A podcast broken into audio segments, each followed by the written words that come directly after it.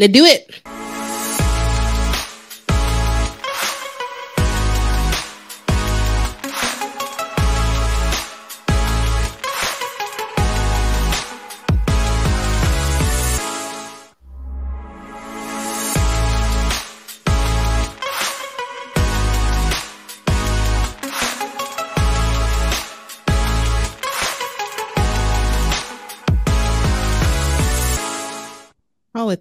It's. It's meow, meow, meow, meow, meow. Got it.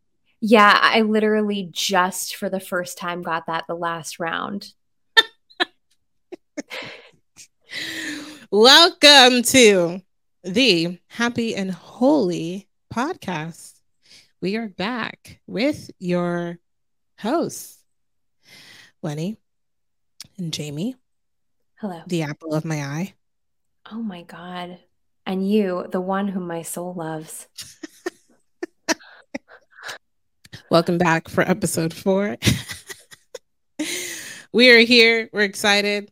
Uh, thank you, everybody who's been checking it out. We are on Apple Music, Spotify, definitely on YouTube. Check us out on YouTube. All the visuals are there. We're there. Um, really been loving gathering this online community. We are also on Facebook. So look for us under Happy and Holy Co. Happy and Holy Media Co. We have to start getting creative with the names so that people don't cop them. So we got to go Happy and Holy, Happy and Holy. So all across the board, you should find us. Um, we are on Apple Music, Spotify, Google. Those are the big three, right? And then anywhere else where podcasts are listed, we are there. So thanks so much for hanging out with us. I also want to remind everybody that you can find us on happyandholy.com. Oh my gosh. a lot of time website- directing our website to the right location. So it'd be really nice if somebody visited it. we worked hard, so hard on getting that as a website. So happyandholy.com. You're going to love it. We love it. hmm It's cool. It's aesthetic. Yeah. And um, we're going to have some really great surprises on our website soon. So definitely um, keep an eye out for that. Some little merch merch.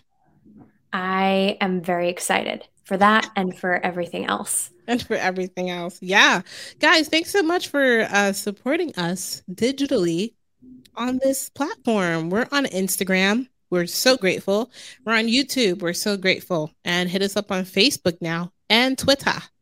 We're on Twitter, TikTok, doing the things. So, you know, we're just trying to, a mass domination we're trying to do. We're just trying to take over. This is a And world so- takeover, a church takeover. this is a church takeover through happy and holiness. And so um we're going to do some shout outs because we just want to thank these people for supporting us. So, Jamie, want to do the shout outs? It would be my honor. Let's get some music. Go ahead. You're going to do your thing and I'll get music going. Okay. All right. So, first of all, uh, big thank you to the people who found us on YouTube. Got two great comments um, that I was really super thrilled by. So, Rob Reed Music and Delo Prod, really, really encouraged by the notes you left us. Thank you so much. And big shout out to Will Ford Oh, I'll go well. couldn't believe he listened. Definitely left an embarrassing comment back to you. Sorry to we all were so involved. excited. Oh, yeah.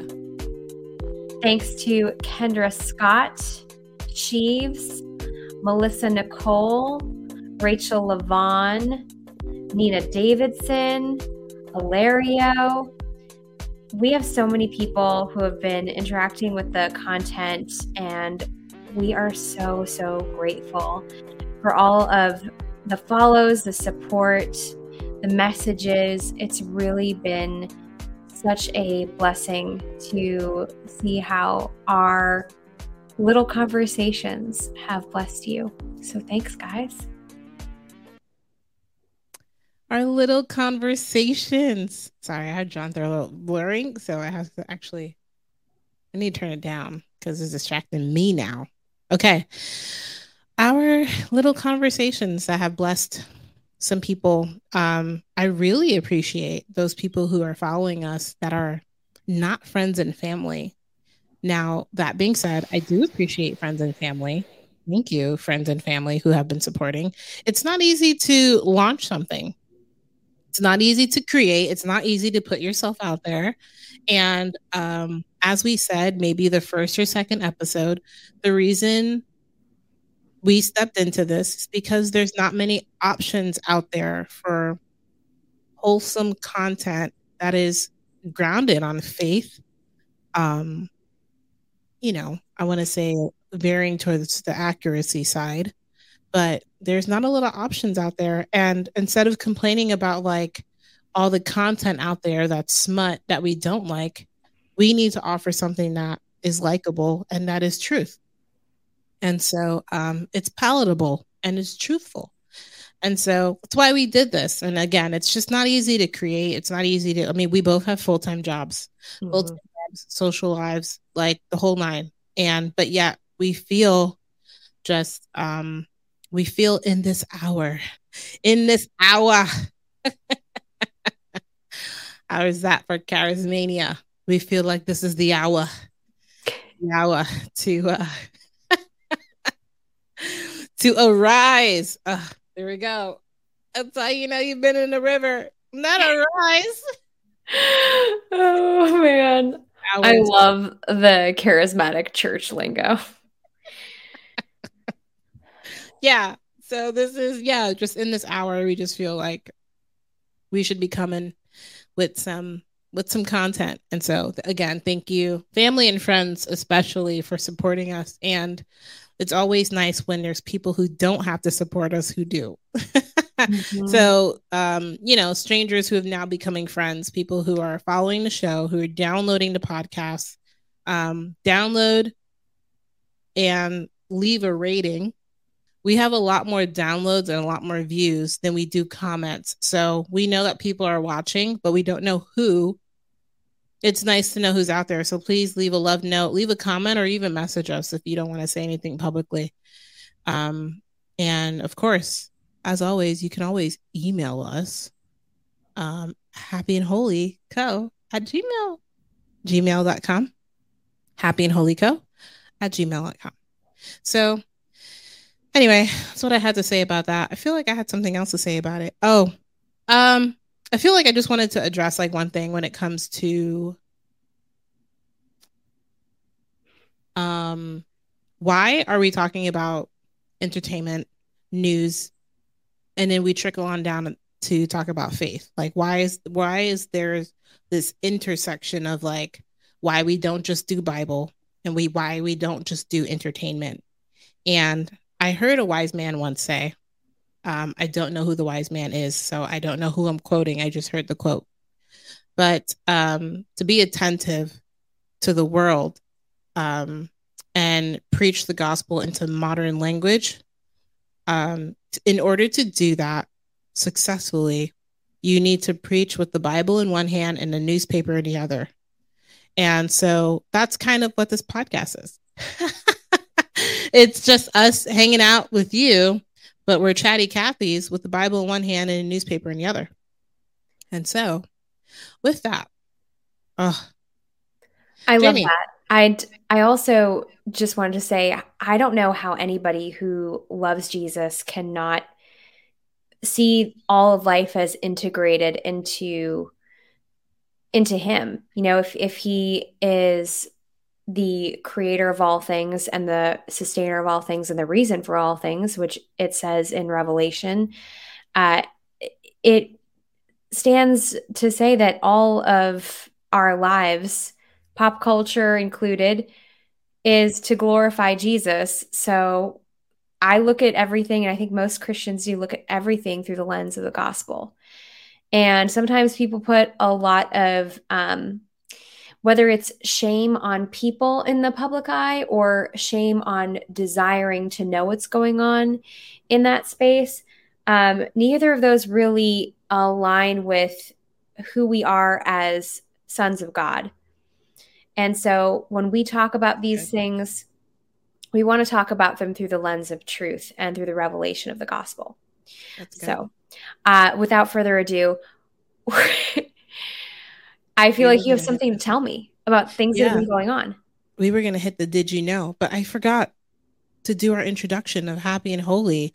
Happy and holy, which is the term, a phrase coined by the poster child of Bulgaria, Georgian Banov, one half of the Joy Apostles, Georgian and Winnie Banov. And the phrase goes like so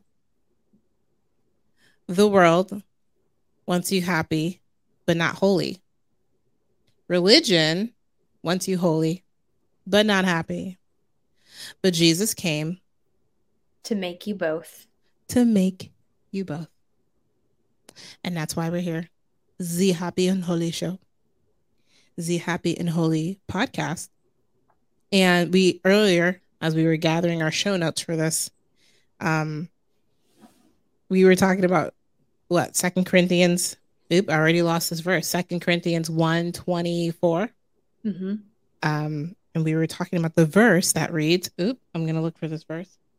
Oh, you can read and then I'll I'll get my steroid Bible. What translation do you want me in? I will start with the Jubilee. You got it, babe. Get it from my Bible stack by my feet.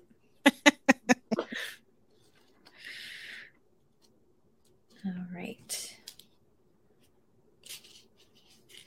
Was first or second Corinthians? Second. Second Corinthians, right? Oh yeah. 124 not not for that we have dominion over your faith but are helpers of your joy for by faith ye stand Oh man. Helpers.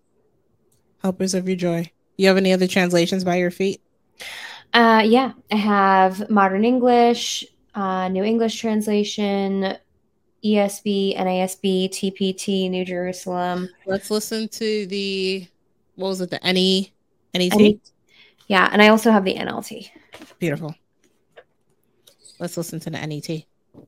net over here second corinthians 124 i do not mean that we rule over your faith but we are workers with you for your joy because by faith you stand By faith you stand. Um, all right, so I'm gonna read from my steroid Bible, which is my 26 translations. And um we're we're we have a point that we're driving home. But let me read you in these little these these little translations. The Knox says, not that would we not that we would domineer over your faith. Rather, we would help you to achieve happiness. Ooh. To achieve happiness. And then I'm going to look up the the breakdown of this translation because it just says TCNT. And then I'm going to read the 20th century New Testament. First Corinthians, nope, Second Corinthians 1 24. I do not mean that we are to dictate to you with regard to your faith. On the contrary, we work with you for your true happiness. oof I don't know, Jamie. I'm seeing a lot of happy in here. it's a lot of happiness in all these translations of this particular verse A lot of happiness in this holy can i read you from the voice oh, tell me. Yes, give me the voice.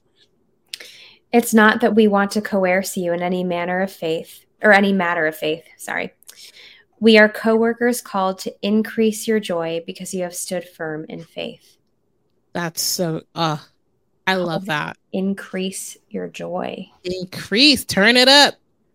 Turn it up. Yeah. So if you haven't caught on, you know, these people, if you if this is the first time you're tuning into the Happy and Holy podcast, you just checked out some, you know, however the algorithm brought you to us.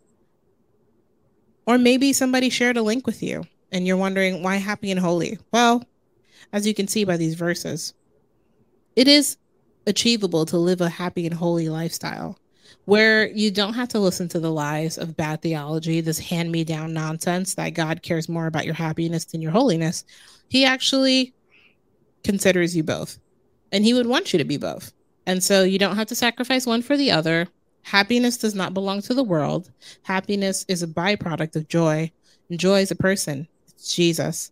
And so, um, amongst many reasons, we named the show Happy and Holy, which again is a phrase that is coined by the poster child of Bulgaria, Georgian Banov, one half of the Joy Apostles. So, with that being said, Jamie. Yeah. Did you hear? Tell me. The coronation happened. Oh, so fun. Tell me about it. I, don't really know anything beyond that. I just know that there's there's Camilla, there's Charles, there's William, there's Kate, there's some children involved. I think Harry showed up with no Meghan. So you know, and uh, okay, something fun that I learned is that other countries have like have like monarchies and all that stuff too. And I was like, wow, there's still kings and queens out there beyond the UK, oh, yeah. beyond like yeah, wow. There's so much drama with royals around the world. I don't know if you know this, but do you okay, did you ever watch Gossip Girl? No. Okay. Um, well, there was a storyline where Blair married the Prince of Monaco. And she obviously like for m- most people even who didn't watch the show know that like it's always about Blair and Chuck. Blair and Chuck are the relationship glue that holds that whole show together. Without a straight couple holding it down, no show will succeed.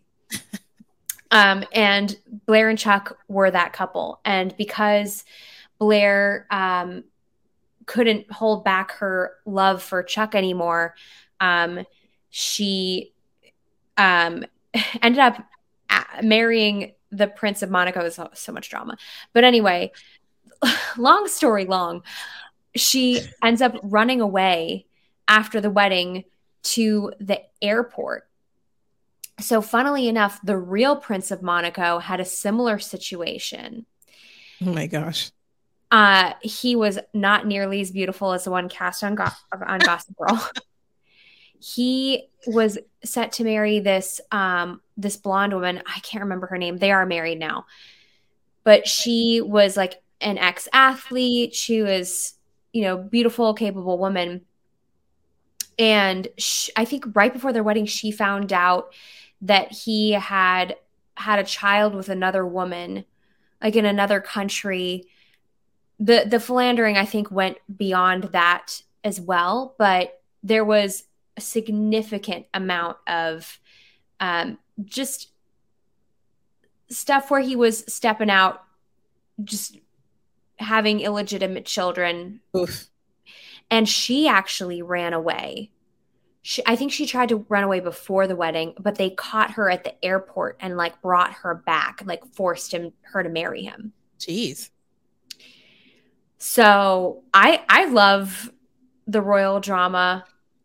Um, I've also heard that I can't remember the exact details, but I heard it really sucks to be a princess of Thailand. I heard they've they've got it really hard. Yeah, I saw them. Yeah, I saw the peeps from Thailand and being all in their garb. It was cute.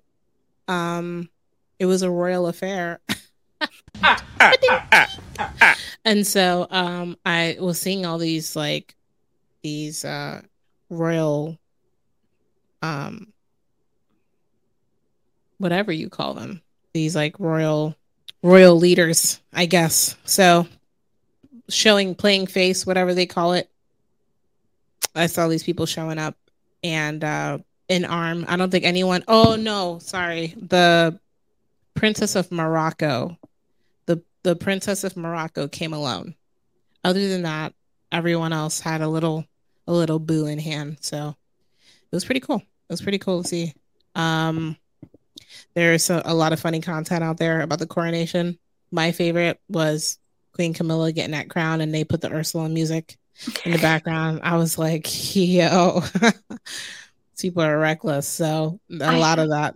I have to say though, for as as much as I'm not a Camilla fan, um, I do admire the fact that she has managed to not only manipulate Charles away from his marriage, managed to even in the in the way that he's like a very powerful man, like he could probably get like a lot a lot of different kinds of women, women who are considered more beautiful or younger, and she has managed to hold this man's heart and control him to even this age to the point where people think that it's love. And I admire her because that must take a lot of work and a lot of striving to maintain that. Mm-mm. I don't have the energy to like No. keep a man on the line the way she's kept him on the line all these years. Yeah.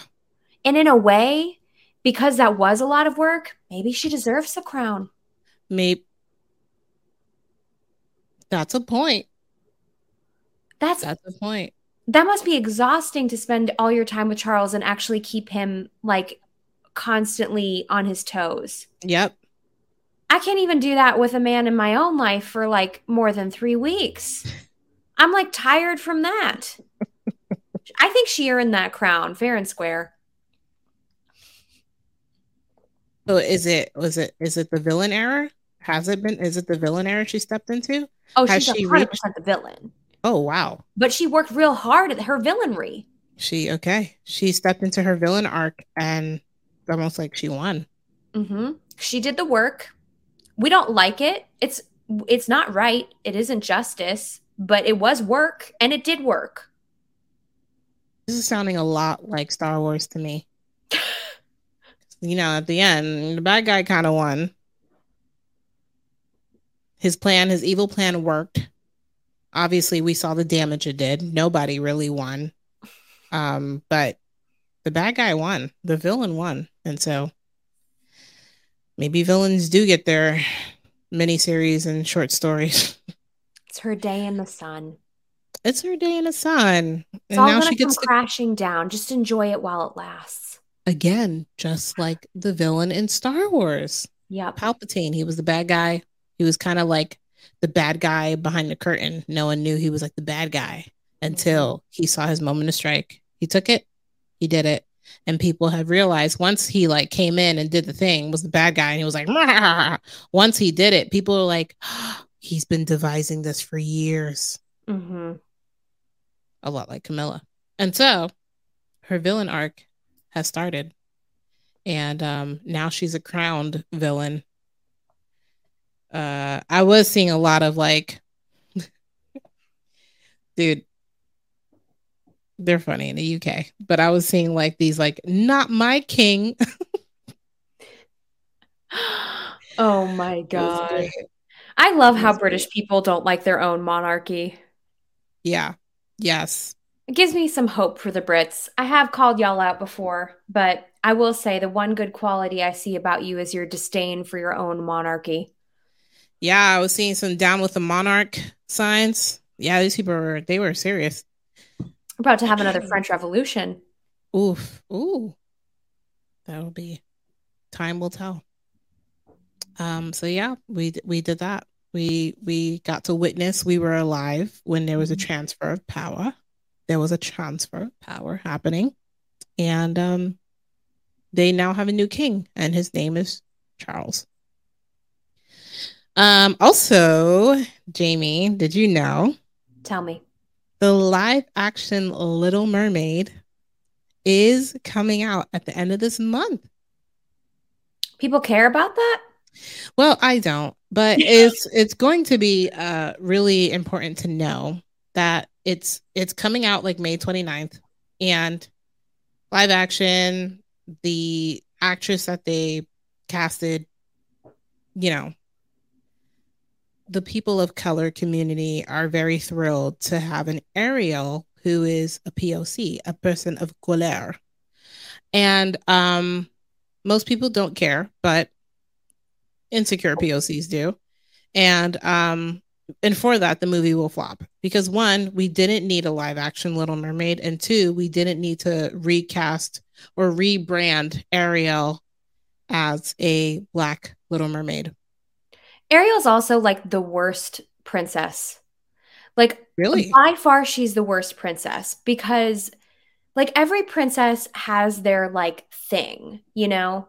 Like Cinderella, even Cinderella, she needed justice. She was like, I'm being like in a time where I, if she left her home, she would be like homeless beggar. So yeah. her alternative was like, I'm going to work for my stepmother and stepsisters.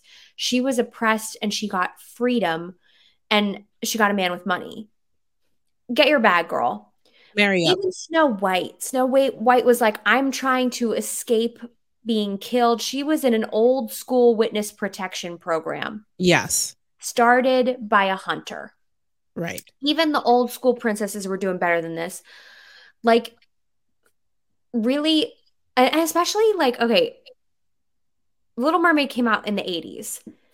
And shortly after, we have like a real Disney renaissance that's like kind of Ariel, like Little Mermaid was a bit of um almost like the kickstart to it, I think. Yeah. Actually, yeah. I think so. But the what came out afterwards, The Lion King, Pocahontas, movies with far better characters that had more drive in them. Whereas Ariel, like, she literally just sees this guy who's a total himbo, by the way. I don't know one thing about Prince Eric other than his goofy smile and his floppy hair and he has a dog. Like that is his person. his dog is mad cute though. I will say that. That dog is adorable. I will that, say that, that movie made me want old English sheepdogs, but go on. I understand that. Um, maybe it was why she fell for him so hard, but she literally sees this man. He's a different species than her. And she's like, I'm going to give it all up I'm going to sell out my dad for it and everything. And her dad like that was that was so heartbreaking to me because he like he comes into her grotto and he's like I need you to stop wanting to be a different species cuz that's weird, right? That's weird. Like if I had a kid who like filled their room with cat toys and litter boxes and was like, I just want to be a cat. Like I just want to be where the cats are. Like if they were like, I just want to walk on all fours. Like I want to see what that's like. I want to like poop in sand. I would be like, first of all, I'm taking all of your stuff and I'm burning it. And you can't be a cat and you can't marry a cat because that's disgusting. Wait a minute. Are you not being affirming of her transition to a human? I am not affirming a succubus turning into a human. No. I, I, if I were a POC, I'd be offended. I'd be like, "You're gonna make me a succubus? I do, the yeah. first princess you're gonna make me is not even a human." I know. Are you like, are you serious right now? And then her whole goal, her whole goal is just to get this guy. That's her story. Yep. She's not trying to save her people like Pocahontas. She's not trying to save China. She's not even in the old school princess protection program. Right. She's just literally obsessed with this dude who is, again, not her species. Just a different species. Her dad was totally right. She knew nothing about this guy, even if they were the same species. She didn't know anything about him. And, yet, and she gave up her singing career. And yet she was thirsty. She says one glimpse of that Eric. And let me tell you something. There should have been a little story in there that should have been speaking into little girls and their insecurities because she was able, she was willing to give it all up. Mm-hmm. I mean, this girl was royalty. Well, she I mean, was so Eric, but, the you know. darling of that royal family. She, she was, was, the, the pearl Anastasia of, of the sea. Ooh, the Anastasia, yeah, for sure. She was their pearl. I don't know if her dad ever called her a pearl, but she was their gem. Well, she definitely was the singer that Sebastian was like, but she's the one. She, like, uh, she, her sisters are great, but like, listen to this girl sing. Wow. So homegirl was like, mm, the book's not great either. The book's actually really messed up. I don't I don't like the book. I don't like Hans Christian Andersen and like look, if they blame anything about this movie like tanking when they're like, "Oh, nobody went to see it. It must be because people don't like seeing Ariel in a different color. Yeah, they'll blame racism. No, do not blame racism. I'm telling you right now, Little Mermaid is the worst Disney princess, the worst movie of the Disney Renaissance, and the worst fairy tale by Hans Christian Andersen. You messed up and you can't you come out up. with new stuff. You're just regurgitating the old. We have many reasons. You're flopping, you're phoning it in, and we all know it. Yes, this is not a race bait. We just will tell you, we already know your movie will suck because it was not the greatest. It may have had some great songs. I'll say that. The songs were good, actually. Speaking of recreating, this idea of making this Disney princess now black, and everybody was in the uproar, and you're like, "Yes, girl, Halle Bailey," and I was just like, "You guys are morons. We've done this before." Do we not remember Cinderella when Brandy was Cinderella and oh, Whitney Houston was the godmother? Was iconic. That movie was iconic. And I also love how they were like Victor Garber plus Whoopi Goldberg equals Filipino prince. Thank you. And we didn't question it. We didn't think about it at all. Inclusion. I like I literally as a child didn't think about it. I was like, how no. does how did they get a Filipino man from this union? I Did don't know. I didn't ask the questions. I was no. just enjoying myself. I was just enjoying the songs with Whitney. I just can't. Okay, I can't. I was like, Brandy's so pretty. This is amazing. We did not need to recreate it about some mystical creature who lives underwater, who combed her hair with a fork and listened and spoke to talking crustaceans. We do not need it created again, a remake of a princess who's now a POC. And um, yeah, they used to have these arguments about like, oh, the original mermaids were black. Listen, let me tell you, okay? As a daughter of an immigrant and a Haitian American, um, when we talked about mermaids in our culture, it was never a good story. No. so yes, mermaids were were black. They weren't originally black, but the black mermaids were like um they were demonic. they were um evil deities and um they were they were not good news. And so it's so weird that people like you're so thirsty to have some type of like validation that you're willing to slap on a slap on a different color or somebody just so you can feel included. And um, it's weird. Just if you want to enjoy it go back and watch cinderella starring brandy and whitney houston. Victor garber oh, i forgot about victor garber. He was in my favorite version of annie too. He he is such a good like dad role He's such a good dad. It's also great in Alias. That's right. He was in Alias. Really, really love great that. in Alias. That's so funny. Um, we, we yeah, we super love that. Um, well, have another. Did you know? Tell me. Did you know? There's a documentary coming out. What about? Wouldn't you like to know? There's a documentary coming out on May 19th uh-huh. about Hillsong. Wow. And do you know who's casted in this documentary? Tell me. Carl Lentz. Wow. Dun, dun, dun. He's breaking his silence. Oh, he's breaking his silence. All right. Yeah. So Carl Lentz is in this documentary, uh, the second or third or fifth documentary now about Hillsong. People keep like thinking that they're uncovering like like like they're archaeologists like just digging for stuff with Hillsong. And it's like all basura. But I don't, you know, we can we'll I'll pin that and we'll talk about it later. But this documentary is coming out and it's called um Uncovering Hillsong or something. It's like a mysteries of Hillsong. Like First of all, the church is like still standing and they're making it sound like we're in ancient Rome. And um, so doing this whole thing with uh Carl Lentz, I've seen him so much in the trailers, which lead me to believe that he probably only has like two minutes in this whole documentary. And um, I also am led to believe because of how they're overhyping Carl Lentz's involvement in this documentary, he's probably not going to say too much. But a lot of like they're editorial team is genius because they want us to be thirsty. They want people who want uh just like dingy gossip. They want those people who want to just gossip about Hillsong. Those people are going to eat it up. They're going to eat it up.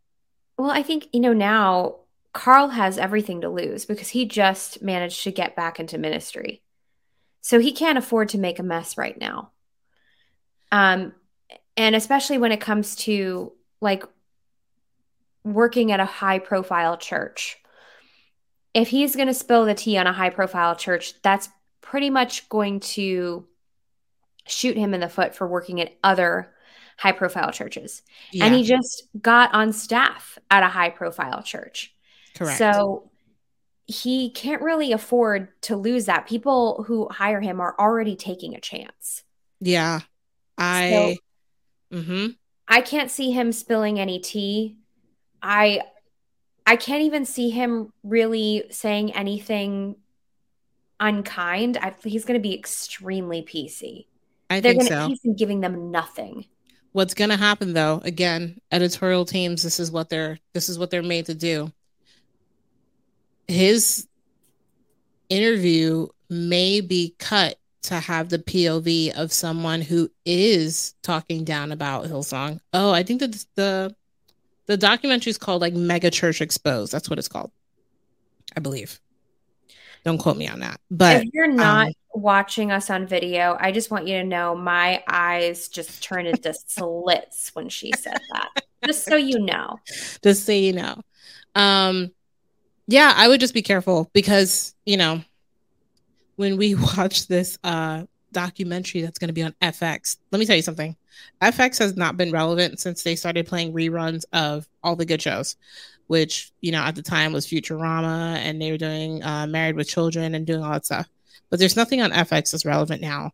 And anything on FX usually has to have a rating of R. And so I'm not sure why they chose FX to um, debut this documentary but I almost feel be... like FX was the only one who would take it. Really? I mean, like to me, like FX, like I forget it exists all the time. Just so surprised. I bet they had other people they were reaching out to like bigger names and those bigger names were like oh maybe we may be kind of interested and they had meetings with them and they're like you know what we're gonna pass and i feel like fx has nothing to lose because they have zero reputation other than being a rerun channel. They're a rerun channel. Um, wasn't Netflix? Didn't Netflix? Um, didn't they stream the original Hillsong? Doc, like, okay, so somebody probably went to them and was like, "Hey, you want to do a part two? And they were like, "No." So then, of course, Hulu was like, "We're not touching that." Um, because they get into very dicey documentaries. I think the biggest one that caused a lot of controversy controversy was the Tommy and Pam miniseries that they did, and it caused a lot of trouble. And so I think um, Hulu did not want to do deal with something that was dicey, and so they said no. So you already have your two major streaming networks that are like Ixnay. You turn to FX who will do anything for a buck because it's a dying channel. I mean, the whole cable TV is already just crashing and burning. And dying honestly, entity. like the I am so tired of literally every dying medium using Christians to make money. It's like they can only like whether they're putting out Christian films because Christians are like the only ones who will go out and support there are Christian movies, like people won't go out to other movies, and Christians are like, we'll rally, we're gonna go, we're gonna support. We're like hold like we are single handedly funding the movie theaters, and then cable television's dying, and so the only thing they can get to support it is like bitter ex Christians. And then they're not going to give us credit for funding their crap. Unbelievable. it's true. That's gonna be who the that's gonna be the demographic that they reach out to. The bitter ex Christians, which I like to call ex girlfriends. They're like bitter ex girlfriends. When you walk away from the Lord and you're just like, I don't believe in Jesus anymore, you're just bitter ex girlfriend. Because like what what do bitter ex girlfriends do? They're always still in your life. They're still checking your socials. They want to know what you who you're hanging out with, what you want to do, um, who's the new girlfriend you swear you don't care about that person, but yet you're still stalking them. And that's what people who walked away from the Lord do. I mean, um, especially when they like to say I'm deconstructing.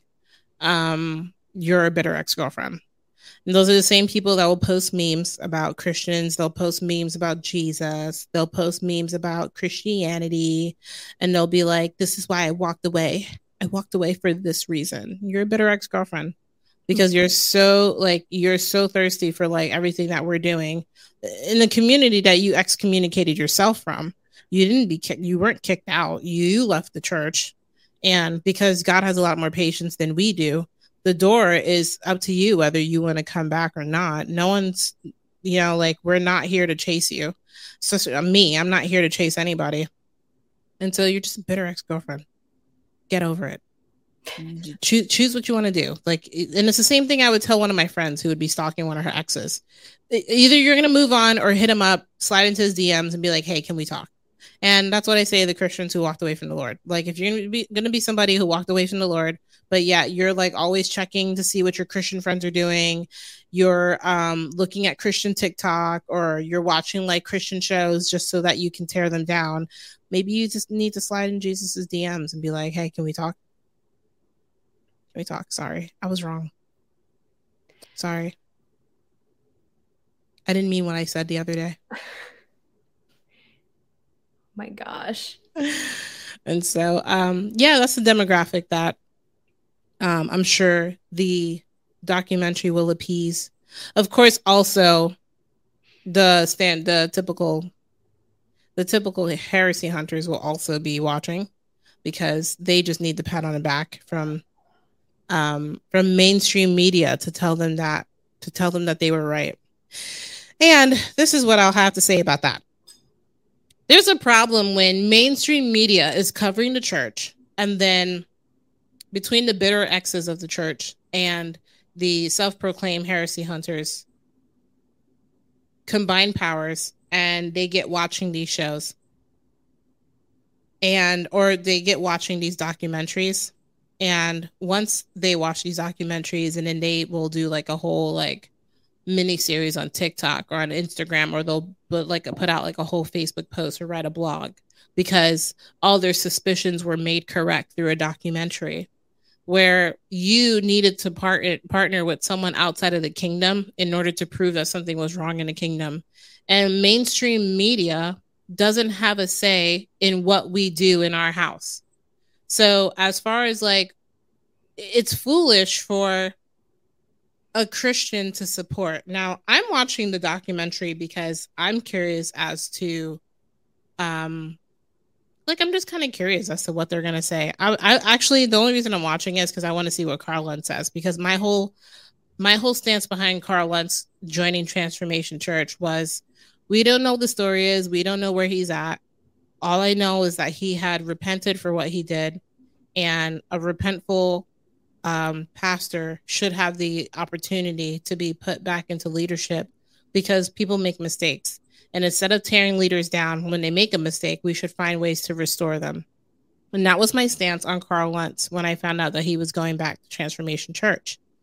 Now, I want to watch because I'm like, I wonder what's Carl's take on this whole thing with Hillsong and how they're going after him and they're going after Hillsong. I'm not watching it because I need to affirm my feelings and my suspicions about Hillsong. You know how I feel about Hillsong? You know how I feel about Hillsong? They write bangers, okay? I'm still worshiping from songs that they wrote in the 90s because they just write bangers, okay? You still most of most of my youth group days were filled with songs from Hillsong. Um, I can't tell you what they preached about, but I can tell you what they wrote about. Okay. Um, because I wasn't always on the Brian Houston kick because he just wasn't I didn't connect with him in that way. Like I wasn't watching sermons being like, ooh, Brian Houston. But I was like, one way, Jesus, you're the only thing that I could live for. Like that's me. That was me with Hillsong. Okay. Um, that's all I needed to know as far as Hillsong goes, I don't have any suspicions for what went on in their house. I'm not concerned what went on in their house. What happened in their house needs to be dealt with in their house. Mm-hmm. Um, I'm here in Dallas minding my own business.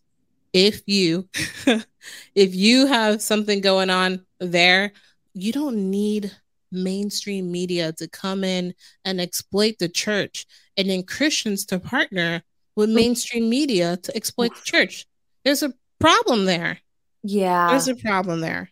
Partnering with the enemy in talking trash about a church, that's not a good look if you're a Christian. If you're not a Christian, okay, you're a flop, whatever, be a flop. But if you're a Christian and you're going to partner with that, like that's so embarrassing. You don't get to determine that. And I think things that like people forget and I think Americans have this expectation and I really I need to call out Americans American Christians or any Christians who have this expectation, but a lot of people really expect perfection out of the church they go to. Why would you yes. ever expect that? You are going to be disappointed and you're going to get pissed off. I had friends who were connected to Hillsong, were very high up in their connections. Um, they knew all of these people that people talk about when it comes to the New York Hillsong team, people who knew Carl, were close to Carl, close to people high at the top. And I would hear about the drama, but I was like, of course there was drama of, because there are people involved. There was drama at my little church too. And people talk trash about that too, but nobody ever talked about it on TV or any big scale because this church is small and it unfortunately um, although they deserve it is getting smaller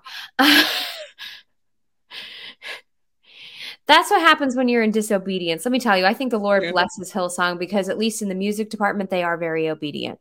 Very. Yeah, and, very. Um, and I honor them for that. But every church, regardless of the size, is it's gonna be drama. It's going to be problems. It's going to be leaders making bad decisions, leaders making selfish decisions. But we honor who the Lord calls us to honor. We go where the Lord calls us to go. And we trust him to bring justice. We don't need to have the world bring justice. The world will not bring justice. The world is like literally hates us. Why would you partner with the world in any way, shape, or form? Just trust the Lord to bring justice. And if it's not your house and you don't know anything about it, you're not going to hear about it and know anything about it. Don't act like you'll be able to hear from someone talking about it and be like, oh, I know exactly what went on and I know what side I'm on. One, you have no idea. right. Two, the people who told you were incredibly biased. Three, you're incredibly biased. Four, you have no idea. Yep. It's not your house. It's not your house. And I also and- think that Christians like literally they don't know what to do when there's problems within a church. Like if it's if it's your house, Right. If you have relational equity, speak to the people who are making the the mistakes, who are causing the problems. If you Correct. don't have relational equity, then stop acting like you can do anything in your flesh about it. Just pray about it. Ask the Lord to step in. Re- re- like leave if the Lord releases you, but stop acting like talking trash about things is going to fix anything. Like it literally like you're doing the same thing over and over again, whether we're trash talking Hillsong or trash talking PTL, like whatever it is, we're trash talking. It's never glorified the Lord. It's never built people up. It's never corrected them or put them in their destiny. It's always just torn the kingdom down. It has devastated the church and kept it from advancing. Um, to not deal with these problems in a healthy manner you're just destroying people and destroying organizations that the Lord was using. Yeah, amen. It's true. Um, the whole not your house vibe is a it's very problematic. There's no justifying your hatred or your bitterness when you partner with the world um, to tear down another ministry. Um, now, uh, I'm going to. So I'll say this: um, tearing down another person's ministry based off of their behavior, okay, doesn't it doesn't feel good. It doesn't tickle. It doesn't make anyone feel justified. You don't feel holier than thou just because you were able to tear down somebody else's ministry. Um, there are things that do need to be called out in a church. That's for the church to take care of. Okay. I'm not here to say that um oh i always knew these pastors were evil i always knew this that and the other thing blah blah blah or stuff now that differs from when people are proclaiming proclaiming to preach the gospel and the gospel that they're preaching is not gospel okay? That itself needs to be addressed. And it's the gospel that we're correcting. It's not the person. The person is is a person. That person belongs to jesus presuming that they know christ which if they're preaching the gospel they should. So um there's a big difference. Like i know if you hear us like talking about like oh so and so said this from the pulpit the other day that's not us attacking the person. We're not going after the person. We're putting into the right perspective the gospel truth that xyz like this was said and this was incorrect and we don't want to lord over your faith but we want to be helpers of your joy as we were talking about with second corinthians 124 so that's how it hugely differs from somebody going ooh i knew that everything happening in hillsong was sketch there was like ex hillsong goers who were like you know that they thought that they had all the tea that they could tell us and be like oh i know that carl did this and this and this and they laundered money and they did this and blah blah who cares? Because when you sit there and you're on camera or you're making TikToks or making Instagram videos and posts or whatever about your time at a church and you feel like that you're doing an expose, I immediately bypass the expose and I look at you. and I'm looking at the at the stature, I'm looking at the the temperature of your heart and knowing that it grew really cold. And so I wouldn't even want to consume what you have to say because I'm like, ooh, there's some bitterness you need to address before we even talk about anything. And so the idea of um, that's something that gets me really fired up when we talk about the church partnering with mainstream media to tear down another ministry. That's a no no.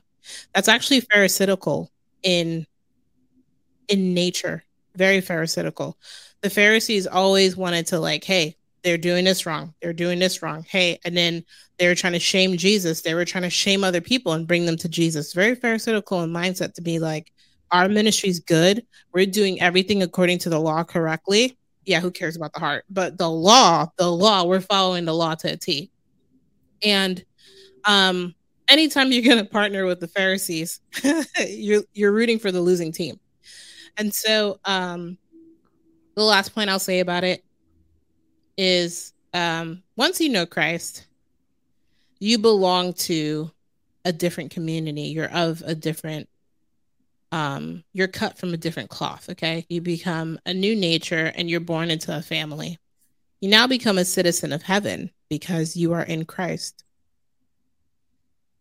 I like to give examples sometimes of, um, Jamie, I know you and I, we talk about how deliverance ministries differ based off of culture. And because of cultures being different, we don't get to dictate what is right and what is wrong. Even church, um, even church behavior, everyday like church um happenings. Some black churches are like, hey, this is how we address these people. This is how we do this. This is where people sit. This is where people stand. Um, some white churches do things differently. Some Asian churches do things differently. They do they do things according to culture. Okay. As a citizen of heaven, inside your culture, inside your country, okay, so I'll use Africa for an example. As an American, I don't get to judge Africa for how they farm. I don't get to judge Africa for how they run their government. I don't get to judge Africa for their family structure because I am not African. I don't live there. I don't know what their way of life is. And so it would be foolish as an American to say, oh, the family structure, the African family structure is messed up, or the way that Africans do, cult, uh, do government is messed up. I don't live there. So I don't get to dictate that. In the same way, when mainstream media attacks the church, and tries to tell us like what we do with money, how we treat our our congregation, what we do, blah blah blah. You're judging a whole nother culture that you're not aware of. You don't live that culture. You don't get to dictate what is right and what is wrong. You're on the outside looking in and you're judging with a preconceived notion that you know how it should run. Well, how would you know? You're not from this culture. You're not cut from this cloth. You're actually of a, a you're actually a, a, citizen somewhere else. So mm-hmm. you're on the outside looking in, telling us how we should function. And so that's something else to take into account when um that was one of the heartbreaking things is that when um the documentary came out, the last documentary came out in 22. Apparently Hillsong is just an easy target. Okay. And when Hillsong stops being a target, they will pick another mainstream church. Mm-hmm. So now it's Hillsong, but like, let's say you guys go to Elevation. Who's to say they want to attack you? Oh, no, Pastor Furtick would never. You don't know that. Oh, and as somebody who lives in Charlotte, there is a lot to attack and a lot of people ready to talk. A lot of people ready to talk. That's what I'm saying. But the way we could stop it, like again, things that happen in your house should be addressed in your house. So the way to stop that is stop feeding into mainstream media telling us how we should dictate and telling us how we should operate in our church. Let us address what happens in our house. As Christians, we could we we could determine what is right and what is wrong because we actually have a moralistic standard because without Christ you don't have any morals. You have nothing to live by. You have nothing to tell you what's right and what's wrong. Oh yeah, I know what's right and what's wrong. Well, how did you determine what's right and what's wrong? Is killing somebody wrong? Yeah. Well, why? If you don't believe in God, if you don't believe in Christianity, if you don't believe, sure, Christianity is not the only religion that tells you that killing somebody is wrong, but you wouldn't know um you wouldn't know morals without the Bible. You wouldn't know morals without Christ. And so, again, within Christianity, there are a lot of things to explore. There are a lot of things to talk about. There are a lot of things to explain. It's hard to do that to somebody who's on the outside looking in. Obviously, there's an invitation for anyone to to enter into the family. The invitation into the kingdom is always open, but it's it's never to be it's there's never to be a happy ending to um you know the the big media big tech uh mainstream media attacking the church and running their expose. I mean people do it all day long on tiktok. Um all day long which leads me to um our next topic about you know christianity and witchcraft and the things that was happening with Jackie Hill Perry on TikTok earlier this week, to which I'm not here to defend Jackie Hill Perry, but the whole um, disagreement came. TikTok is just a war zone. it is a wild, wild west out there. Like I'm, I'm glad they allow us to have a war somewhere because they silence the war in other places. It's true. At least we can see what's happening mm-hmm. on TikTok. I mean, people do get shadow banned and all that stuff, but at least at least, but it's just wild out there. I was thinking the other day, I was like, you mean to tell me that I could make a video and if somebody doesn't like it, they could just stitch my video, duet my video, and like shame me for what I believe, how I think, how I dress, how I look, just because they feel like it. They can just take my video now becomes public property to TikTok because I post a video and people just go ham. And so, um, what happened with the Jackie Hill Perry video that went viral was she was at a conference, I believe it was a women's conference. We already know how we feel about that. Check out episode three. Um, she was speaking at a women's conference and she was talking to African American women, and she was just saying, "Don't buy into the lie that in order to be um, a African American woman, you need to be a witch." And um, because the African American culture. The they really buy into the sage and the crystals and let's talk to our ancestors and all that stuff. And um, she's like, don't buy into it. It's a lie. And to which I can say yes and amen to that, right? But because that video was clipped and posted, not Jackie Hill posting it, but the video was clipped and posted, most likely because somebody was like, yes, amen, and you should check out this video the video goes viral and um this self-proclaimed witch took the video and was like, "Oh, I'm to break this down. I'm to break this down to a T. Let me give you some facts." And the irony was that nothing she said was factual. Um and so irony. Wow, that's nothing so embarrassing for her. It, it's so bad. It's so bad. And the girl because she's so like demonstrative and she already has a following and um she is like, so I would call her an influencer. So because of that, and she claims to be like an ex Christian, but it seems like somebody who had maybe surface level had known of the Bible, like I want to say like Sunday school youth group type relationship with the Lord, and then maybe walked away from the Lord before she went to college. Um, is what I'm getting, and so she had like another a, a lot of basic like basic knowledge of Christianity, and so her goal was to debunk a lot of things that we believe. And everything that she said about the Bible in um in plain sight was like, oh, okay, well, God wiped out an entire nation of Egypt just because he wanted to protect his children of Israel. Does that seem like a God you want to serve? He wiped out an entire nation. Um, he didn't wipe out the entire nation. Correct. Like if he had wiped out the entire nation, why are there Egyptians? First of all. Like you all you have to do is like open up your eyes and look around to know the first fact is not true. Correct. Correct. So, actually, which brings me to my next point is that what she was actually trying to illuminate was that um, it's interesting that Jackie Hill would say that about African American women. She's like considering that Christianity was used um, to condone slavery. So, in order to um, be a slave, uh, a slave owner or trader, you had to be Christian, and it, Christianity said it was okay, and Christianity gave us the green light to be um, to be enslaved and for non people of color to be slave owners.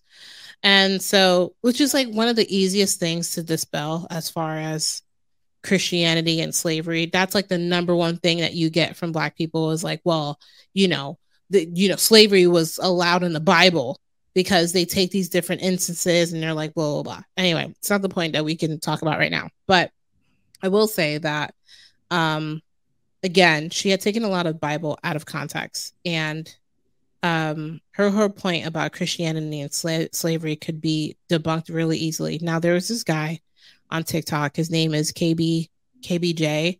Um, it's like Chap KBJ, and he does an excellent, excellent like um breakdown. This um belief system is is an easy cop out for why some um African American people, and it's not just African American people.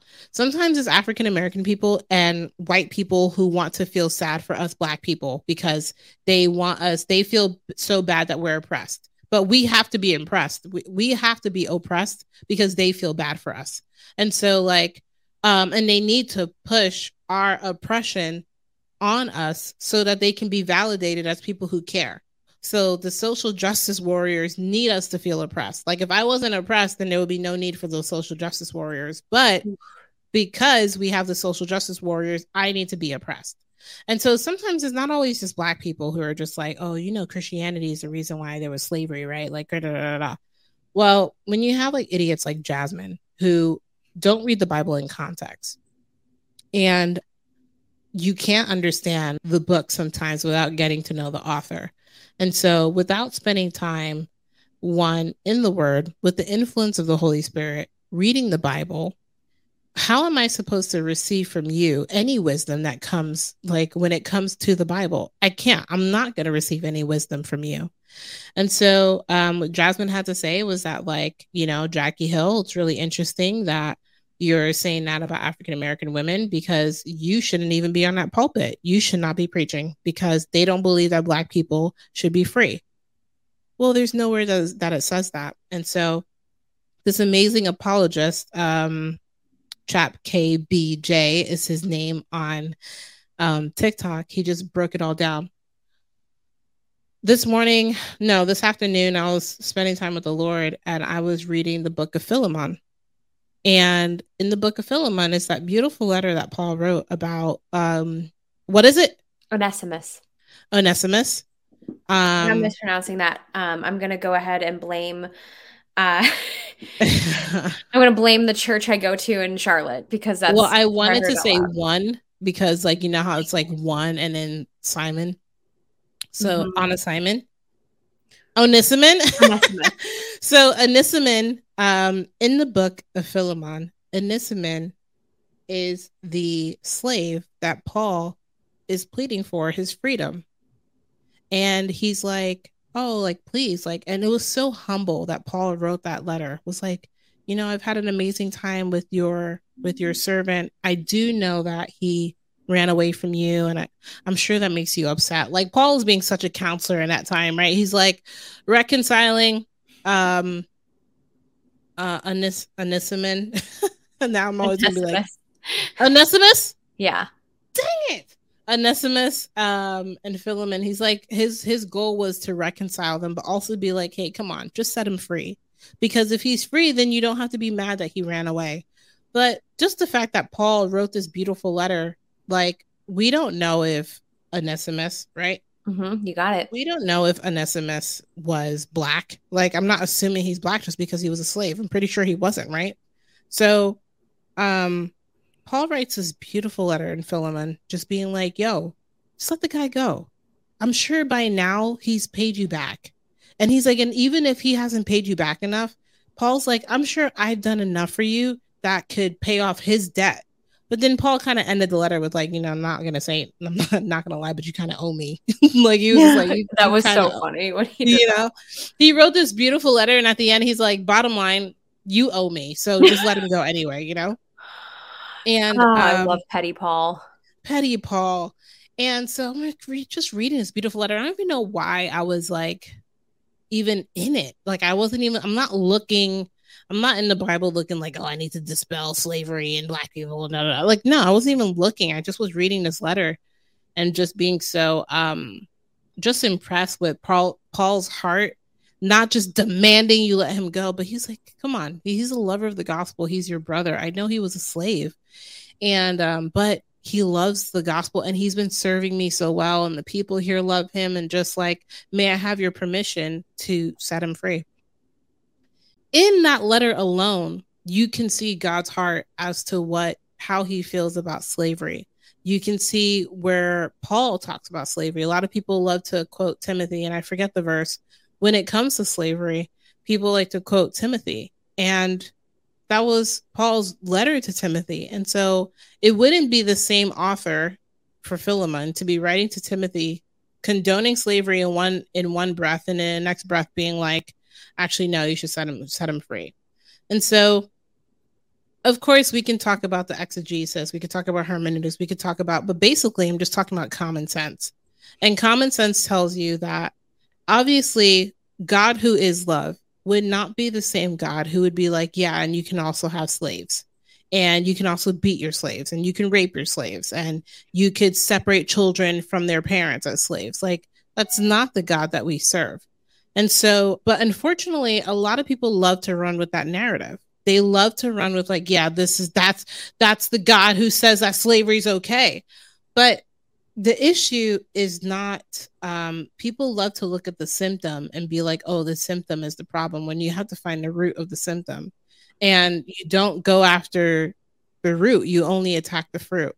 And so the fruit is that people have mistreated people since the beginning of time and people have misjudged the intentions and the motives of God since the beginning of time. And this is where you get people who say, oh, Christianity had condoned slavery. Like, basically, was like, yo, slavery is okay. But that narrative doesn't match the God of the Bible. And so all it takes is for you to slow down, take two steps back, maybe shut off your phone and get off of TikTok. And for a second, just think about, meditate, sit with the Lord and be like, God, are you the same God? First of all, Jesus had to quote Isaiah in order to say that he came to set the, set the captives free. He wasn't just talking about slavery at the time, but the idea that he would come to set captives free tells you that he is not a God of slavery. Hello, this is the same God who set who set his children, who delivered his children from Egypt into the promised land. In Egypt, they were slaves. So why would the same God then, you know, 2000 years later, a thousand years later say, you know, actually slaves might be a good idea. And so, um, when it comes to these people who want to run with the narrative of like, and they love to take a verse and like, well, what about this verse? Who cares what your interpretation of this verse is? You instead of telling, well, instead of me explaining this verse to you, why don't you explain to me who you think God is? And then we can talk about if you think that Christians were allowed to have slaves or that the Bible had said that slavery was okay. We just have to be careful with our ears, what we consume and what we believe and what we perceive, and everything that comes in. That's basura. It's like all trash, just all this garbage that comes in, and um, you have to filter it. And so, again, I'm not here to defend Jackie Hill Perry. This whole thing with Jackie Hill had went so viral that ended up on um I think Hollywood Unlocked or the Shade Room, one of those two channels. Like and and people are tearing her to shreds in the comments. Tearing her to shreds just because she wanted to set people free and say, "Hey, I don't think that um in order to be validated as a black woman, you need to be a witch." And triggers, triggers, triggers, triggers. I mean, the triggers went off so hard that you saw smoke and so people are just like, what do you mean? Don't take away my crystals. And so everyone gets upset. This self proclaimed witch, um, with a following that's just as insecure as her, comes to her defense. And I love that this guy just came and he gave all of these. Oh man, he gave so many facts, so many books, so many articles, so much history yeah, I don't know if you have any anything you would um add into that, but I mean, I, I don't know how I could add to the absolute geniosity with which you eviscerated this girl's comment. Um, I mean, I guess the only thing I could say is just what every pastor or person who knows the word is going to remind everybody about slavery in the Bible is that when people got themselves into slavery, um, at least within the community of Israel, it was because they were in debt and they were um, unable to pay their way out of the debt they were in, so they worked their way out of it. So slavery had very little to do with race and everything to do with financial situations. Correct. Um, and I also want to remind everybody that the laws that God gave people um, regarding getting out of debt and becoming an indentured servant. I want to remind everyone for uh, those who didn't hear, because I've mentioned this in a previous podcast, although I don't remember which episode. And I also um, mentioned that I don't know how to pronounce this word because I've only read it. I've read a lot about it, but I've not heard someone speak about it. But the law of Harambe, which is the law of the surrounding nations of Israel at the time when they were given the law, um, was a far more intense version of what God gave them. The Israelites wanted rules and regulations. What they were familiar with was the law that the surrounding nations used.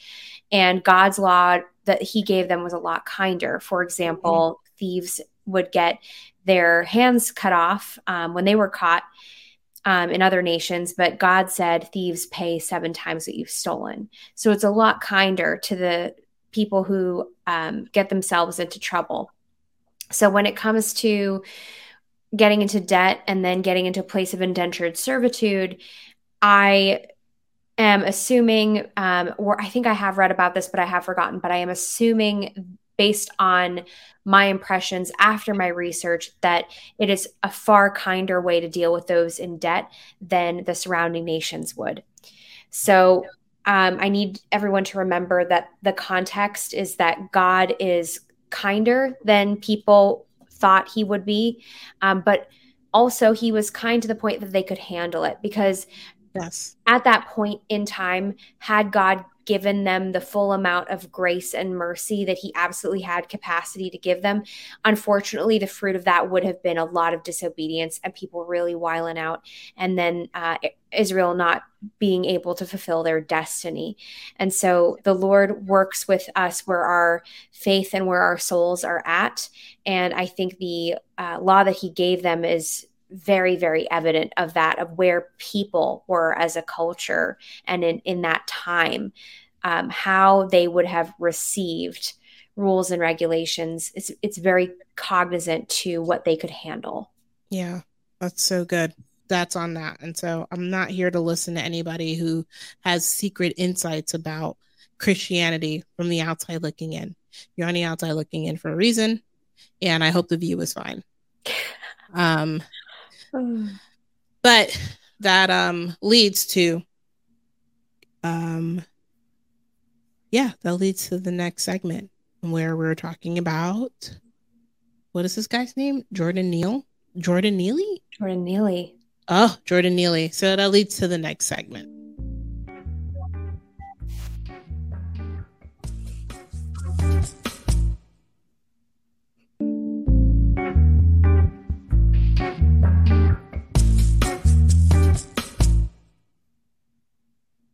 So this whole thing in New York City, it's a little wild.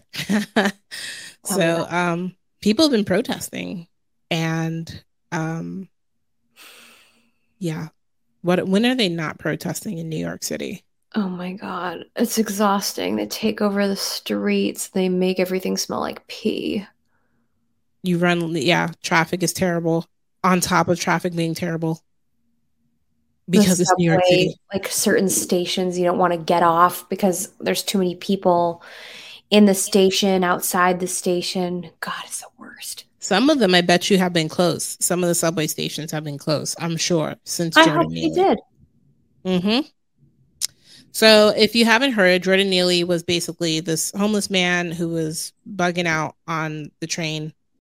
I don't know he was having a spell, like if he was just having a moment where he was like out of his mind, but came on the train, came on the subway being like, I want food. Somebody better give me food now or I'm going to hurt somebody and I don't really care about my life. And so basically try me, but he's like, I'm not getting off until somebody gives me food.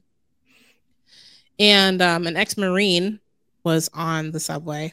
I'm sure, I'm sure you can easily look up this story. I would just say be careful of whose uh, point of view you look this story up from.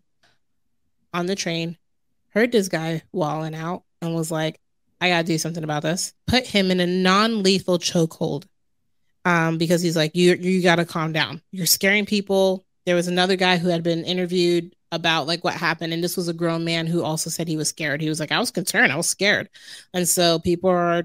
I need to subdue you because you're scaring people.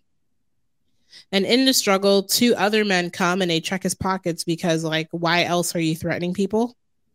We um we need to check and make sure that you don't have something lethal that can hurt people because you're obviously not well right now.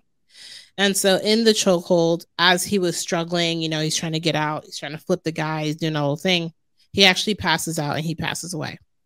And so with that whole thing, the ex-marine, ex-military, this vet had um he was taken down to the station when it happened, but no charges were pressed. And because no charges were pressed, um, some NYC residents are in an uproar. I also don't think it's just NYC residents. I think that some people were sent to New York City to help destroy the city, um, help start the riots, help start the protests, help start the say his name, and they're dancing in the streets. I mean, I don't know what that's doing to honor anybody passing away, but I mean, a couple of the live streams that I had seen from people who are just like, hey, here's what's going on these people were literally doing stomp the yard in the middle of the Brooklyn Bridge, and I was like, I I don't know how that's honoring anybody, but um, sure, how about thee?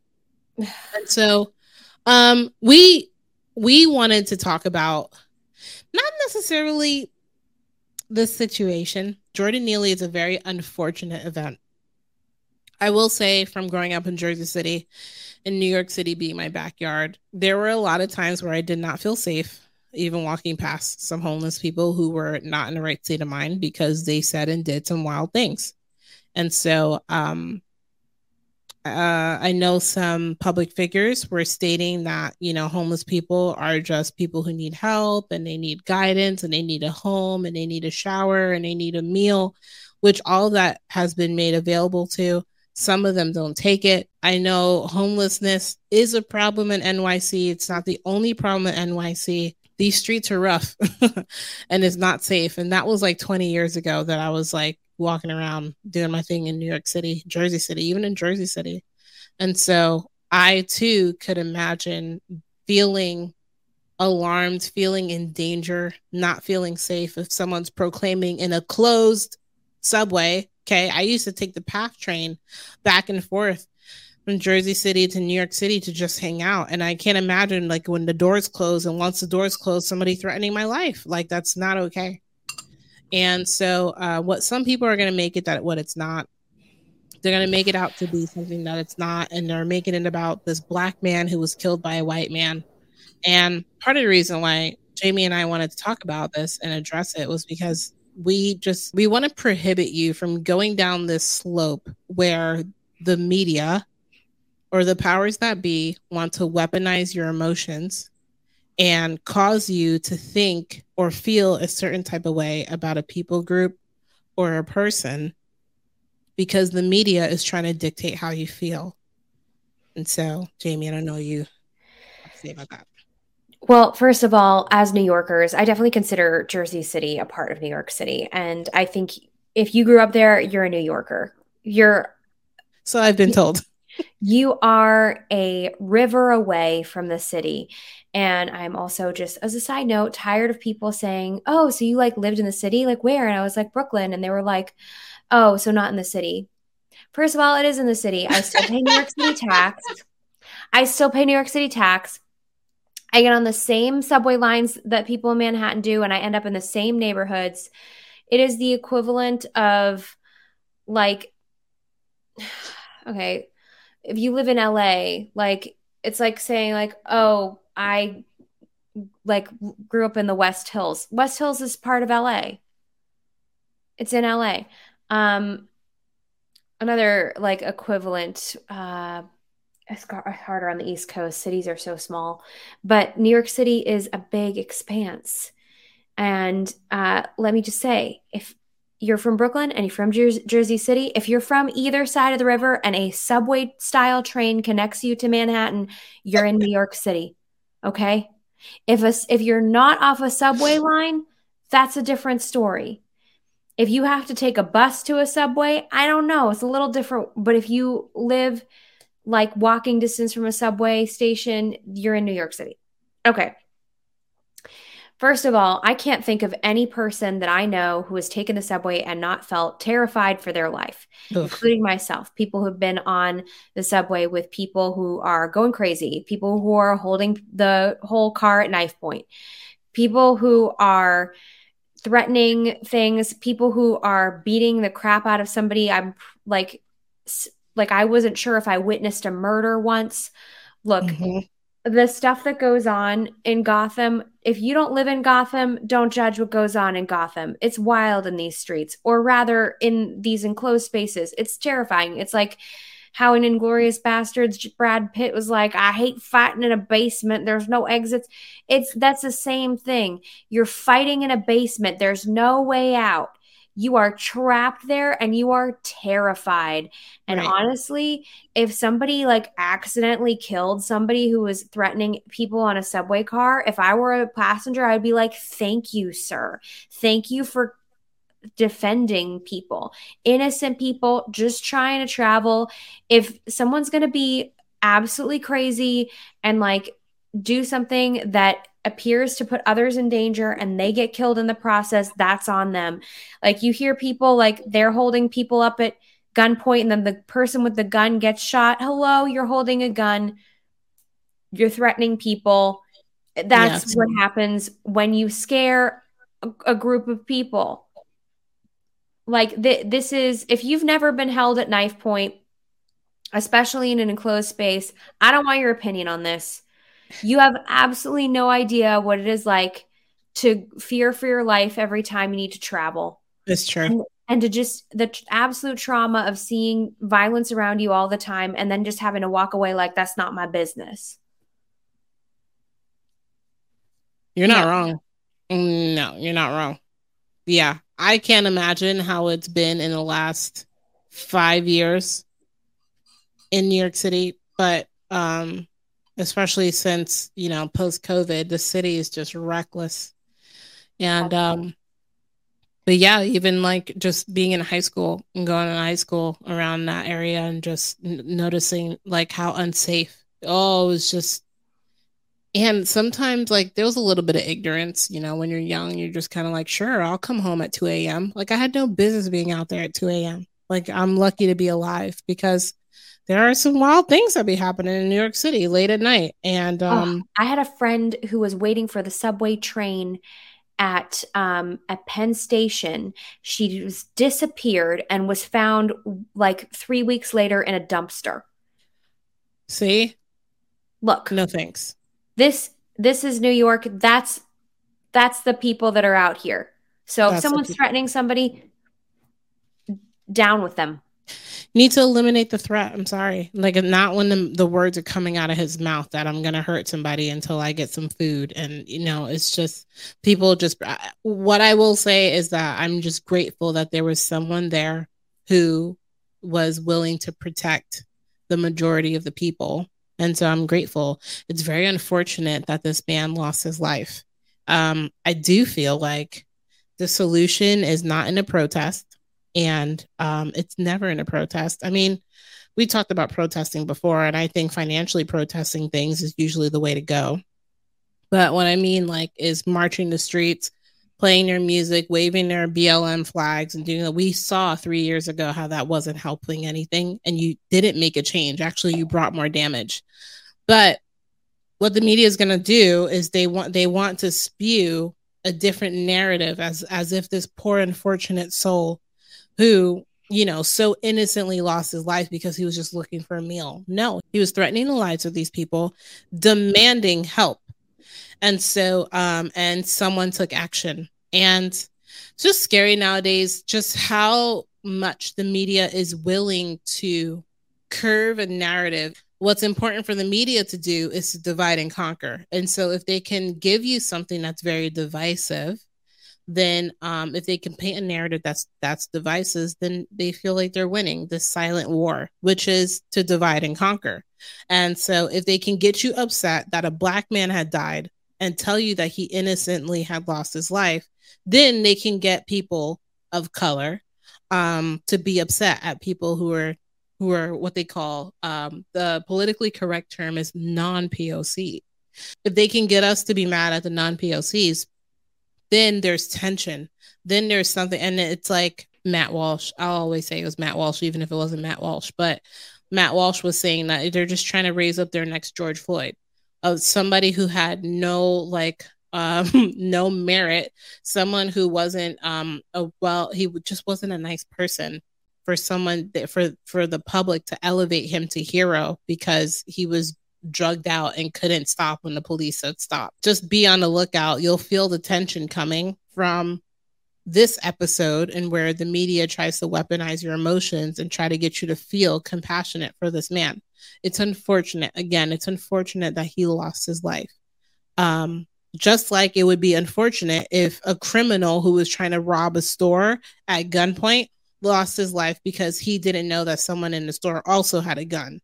It's always unfortunate when someone loses their life if they weren't supposed to. I do have my opinions about people who probably should, but I'll save that for another show. But I'm not gonna take this story with uh with Jordan Neely and be spun some narrative that he just was this innocent man who happened to die by chokehold because some some degenerate decided to take him and put him in a chokehold. Like that's you're not going to convince me. And I hope that you're not convinced by that.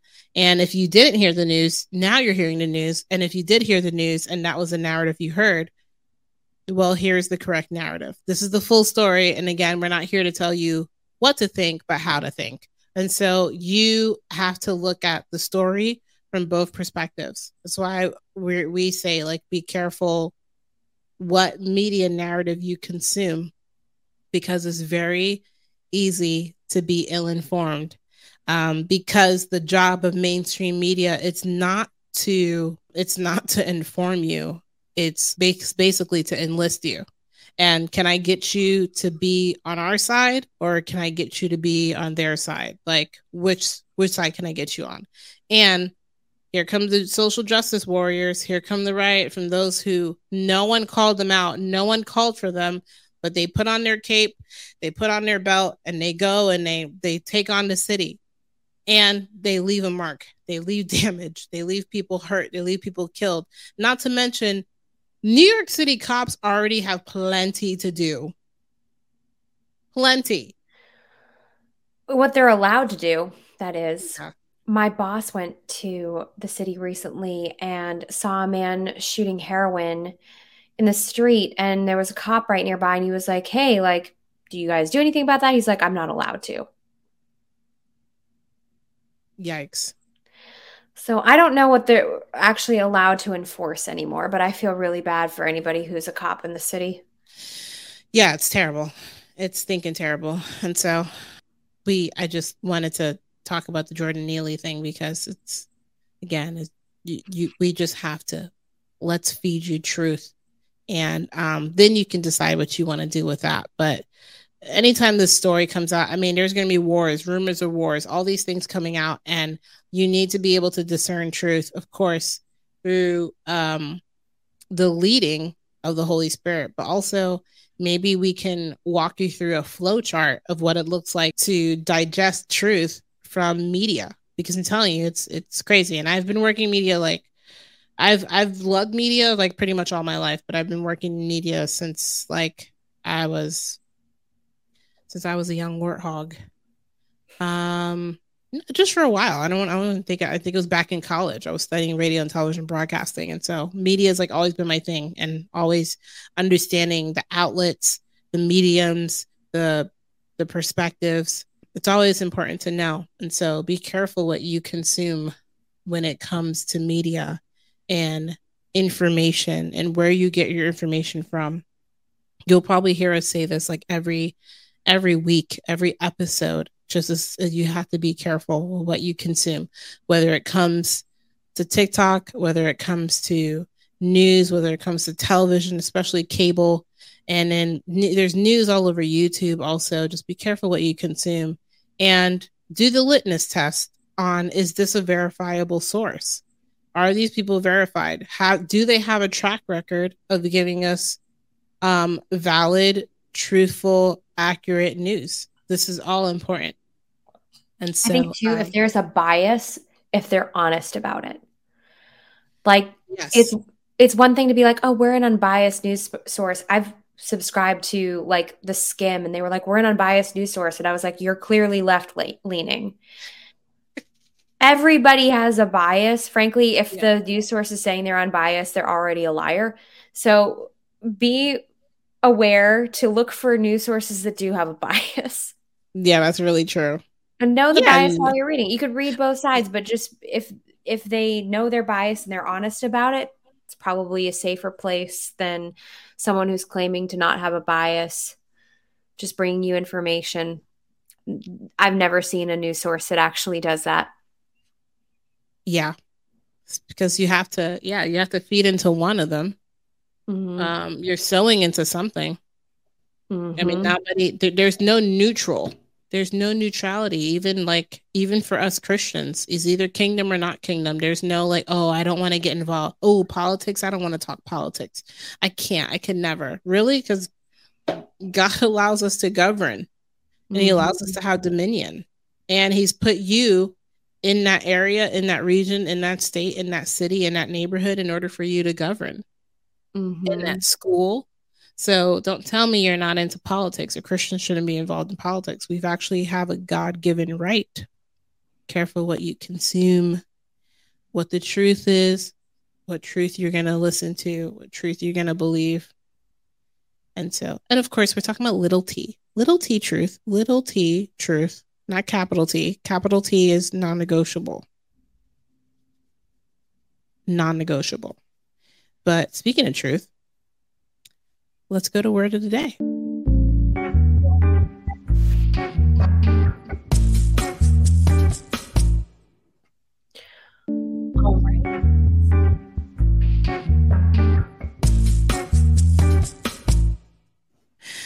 Word of the day is a segment. I would I want to say one of my favorite segments, but then again, all of these segments are my favorite. But it's a segment where uh, Jamie, who is a wordologist, is a architect, a scientist of the word, um, a junkie, if you may. And um, she is just brilliant and um, is able to just consume and inhale these these words, these translations, these iterations, all of it um, about the Bible. And I'm just buying you some time. And so it's a segment, Word of the Day, led by Jamie, where she teaches us a new word, she breaks down a word, she teaches how to break down a word, however she wants to do it. I'm not at liberty to dictate because this is Jamie's segment. And so, word of the day with Jamie. What's our word? Girl, we're going to get into it. I'm going to I'm going to hold the word in my heart for a second because I need to lead with this scripture in multiple translations. This is maybe a scripture that really gets me heated. And Ooh. I think it's important since we're on episode four and we're getting to know each other. It's important for people who are watching to get to know me. And this is something that I will bring up and I will get emotional about. I need to feel understood here.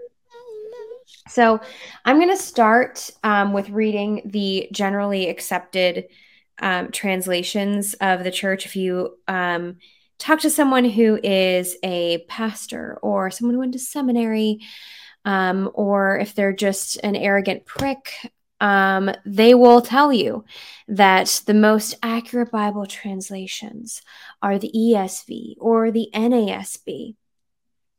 And um, there's actually there's a few out there who will say the amplified, and I'll give it to you. The amplified is nice. So um, you're not all terrible. But I'm going to read this first in the ESV because everybody in the South just thinks that this is the bee's knees, and then I'm going to read it in the NASB as well, and then we're going to kind of dive into this specifically. So we're in Matthew 11, 12. And in the ESV, from the days of John the Baptist until now, the kingdom of heaven has suffered violence, and the violent take it by force. Leaves a certain kind of impression about what's happening here.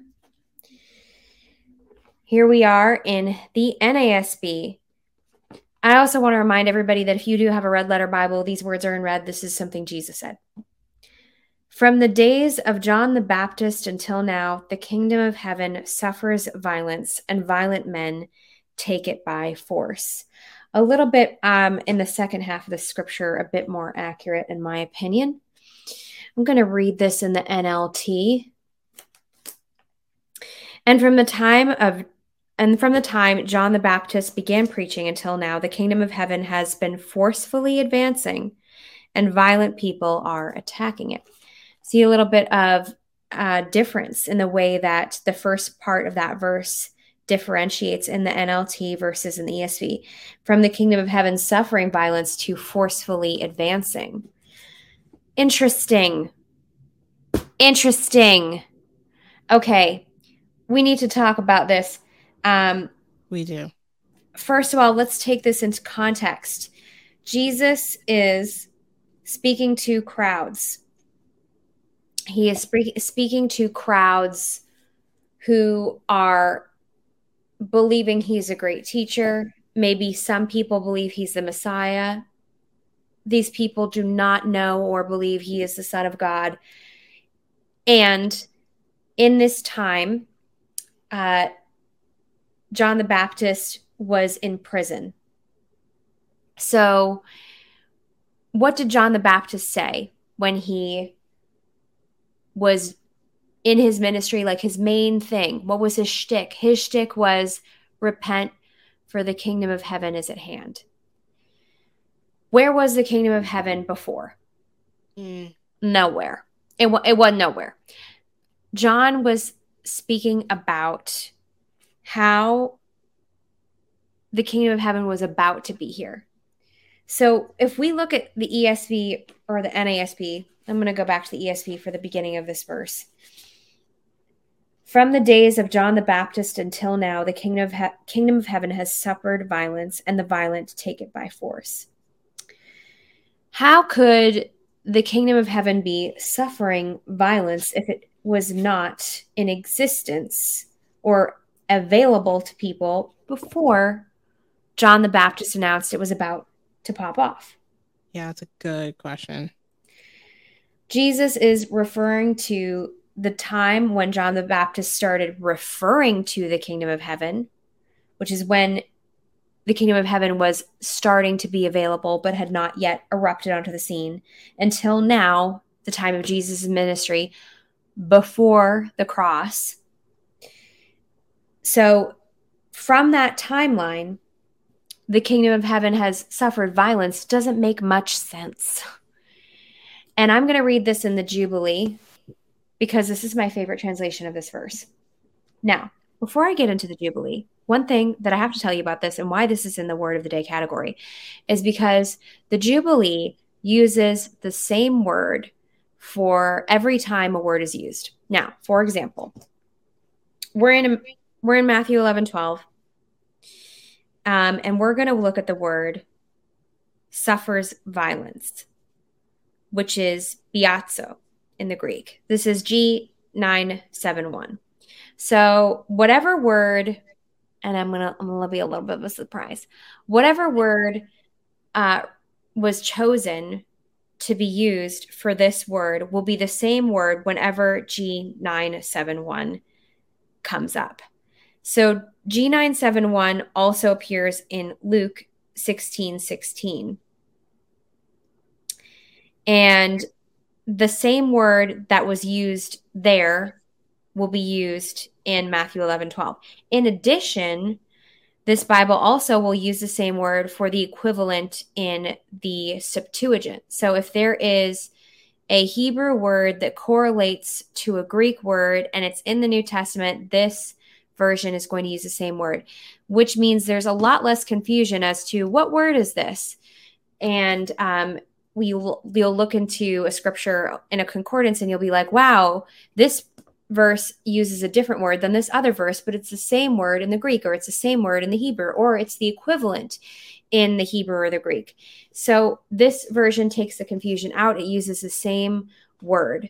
And I love that about the Jubilee. It is why I worked so hard to procure it.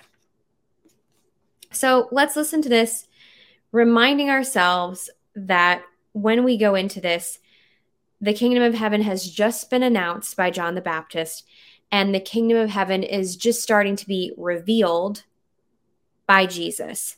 Um, for example, while when Jesus says earlier within Matthew, the kingdom of heaven is like, so we're just starting to learn about the kingdom of heaven if you're following Jesus, if you're living on the earth at this time. Matthew 11, 12 in the, Ju- in the Jubilee. From the days of John the Baptist until now, life is given unto the kingdom of the heavens, and the valiant take hold of it. Oof. Life is given unto the kingdom of the heavens, and the valiant take hold of it. Oh, I really like that one. Oh, the, the, this verse is why I bought this this scripture. I also don't mind this in the MEV. This is a modern English version. Uh, for those who don't know, this is the base text of the King James and the New King James. Those older Bibles is the same base text, but it's a modern translation of that base text. Whereas the NASB and the ESV, all the modern translations that people tend to use now are based on different manuscripts that have been discovered later, but are apparently older than the ones that the King James are is based on. We should honestly do a whole episode on that, but that requires Easily. research, and I don't know if I if I want to put in the work right now. I have a job. Okay. Matthew 11, 12 in the modern English version. From the days of John the Baptist until now, the kingdom of heaven has forcefully advanced, and the strong take it by force. So, what's happening around this time is the kingdom of heaven has been announced. What is the kingdom of heaven? It's uh, God taking back creation. So what that looks like, people being healed, yes, people being delivered, right, uh, people being set, set free, free. Yeah. So if you look at this verse and, re- and remember what is the kingdom of heaven doing, it is setting the captives free. Love it. Whether it be from physical illness or from um, from any kind of spiritual oppression. So I want to go back to just read this again because it's just so beautiful. In the Jubilee. From the days of John the Baptist until now, life is given unto the kingdom of the heavens, and the valiant take hold of it. So, some of these translations that use um, suffer suffer violence does not seem quite accurate. No. Um, biazo means to use force, to apply force. If you're looking at this in the context of what is happening at the time, it doesn't make sense for the kingdom of heaven to be being attacked. It's actually the kingdom of heaven attacking the kingdoms of this world, which was at the time under the control of Satan, which is why Satan was like, hey, Jesus, while he was fasting in the wilderness, I'm taking you there to the to the 40 days.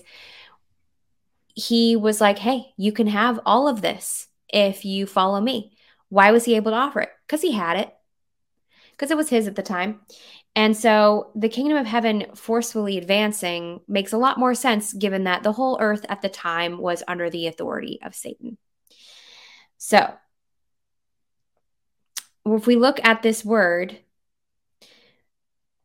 to apply force in this context could only mean the kingdom of heaven applying force to the kingdom of darkness. We can also take a look at another word within this verse, which is very, very similar. So, um, and I think you'll see in the numbers as well.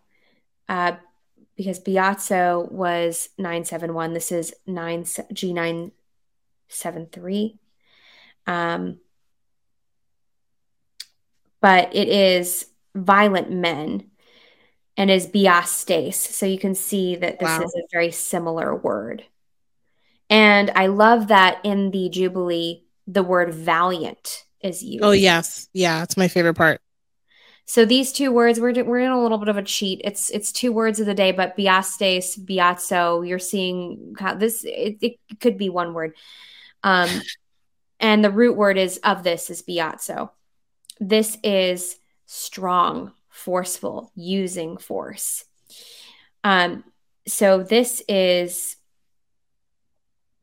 um, a word that is used for those who are attacking. But in the context, as we know, it could only be people who are attacking the kingdom of darkness because the kingdom of heaven is advancing in a place where the kingdom of darkness reigned. And it doesn't make sense to say that the kingdom of darkness was was taking it by force or was attacking it. It wasn't. It was losing hard. Mm-hmm. Jesus was popping off in his ministry. People were following him. He was expanding his influence all over Jerusalem, all over Israel, and yeah. people were getting set free. So, were pe- was the enemy attacking Jesus and winning? No, no, he was not. The enemy was being attacked, and we need to talk about how, at some point, the enemy is the real victim. Yes. Christians are not victims, the enemy is the victim. Correct. The violent take it by force in uh I believe in the MEV and here the valiant take hold of it. And I yeah. really feel like this I need to say this because I I always feel when the spirit is witnessing within me that something is true. I feel the spirit of the Lord on this version more than I feel it on the others. Wow. I think we need to pay attention to that because the spirit it teaches us all things yes we have holy spirit and we should use the holy spirit when we're reading scripture there's no one version i've seen get every single scripture right i certainly don't use the jubilee all the time it's not my main but i will say the way this verse is translated is better than any version i've ever seen mm. so uh i do think that i just i needed to address that, that. Mm-hmm. yeah no it's important I just so yeah. Uh, I I think we've we've covered this well. Biazo and bias biastes is applying yeah, force. Come on, them forcefully advancing. Um, it, it being given life, and then the valiant take hold yes. of it. Not just people who are you know, being forceful, but those who are um, empowered to grasp what is rightfully theirs because the kingdom of heaven came in at a time when it was time for the kingdom of heaven to take over. Yes. Yeah. It came in when people who were under Jesus's authority and of course Jesus himself having that authority to go in to this place where the darkness was reigning and bring things into the kingdom yeah. of life and of light. So, man, woo, Biasos and Biasis. Mm-hmm. 971 973. Man, oh, that was a good session. That was a good, good, good, good word of the day. I'm I'm not gonna forget this valiant because I'm I it, it's also a beautiful illustration of of the verse, which is why we embrace and love translations for the language that they are. I mean, saying that there's one there's one translation that's better. You know only one translation can rule them all. Like to say that is it's like saying there's only one language that's more beautiful than all languages. It's like someone saying like well latin is the ultimate language. Well english is the language of the world. Well french is the language of lovers. Like there's not just one language that rules them all. And same thing for translations. And i would have slept on the jubilee bible if you didn't read that verse in, in, in that translation. I mean, even out of even out of all the translations that this that this Bible has, I don't think Jubilee is one of them. I think I would have known. Yeah, I I think it's not very well known. And for those who don't know much about the history of the Jubilee, it is an English translation of the Spanish Bible, the Reina Valera, which is basically considered the King James of Spain. Um, mm. A man who translated it, he his work has been compared to William Tyndale's. So, very, nice. very respected man. And um, I wonder how modern day pastors would feel knowing that these Bibles that have been around for so long and are so respected were translated by one person. Oh, not one Bill, son. Oh, one person, not Come only on. one person. Surely one person cannot have the responsibility of translating the entire Bible.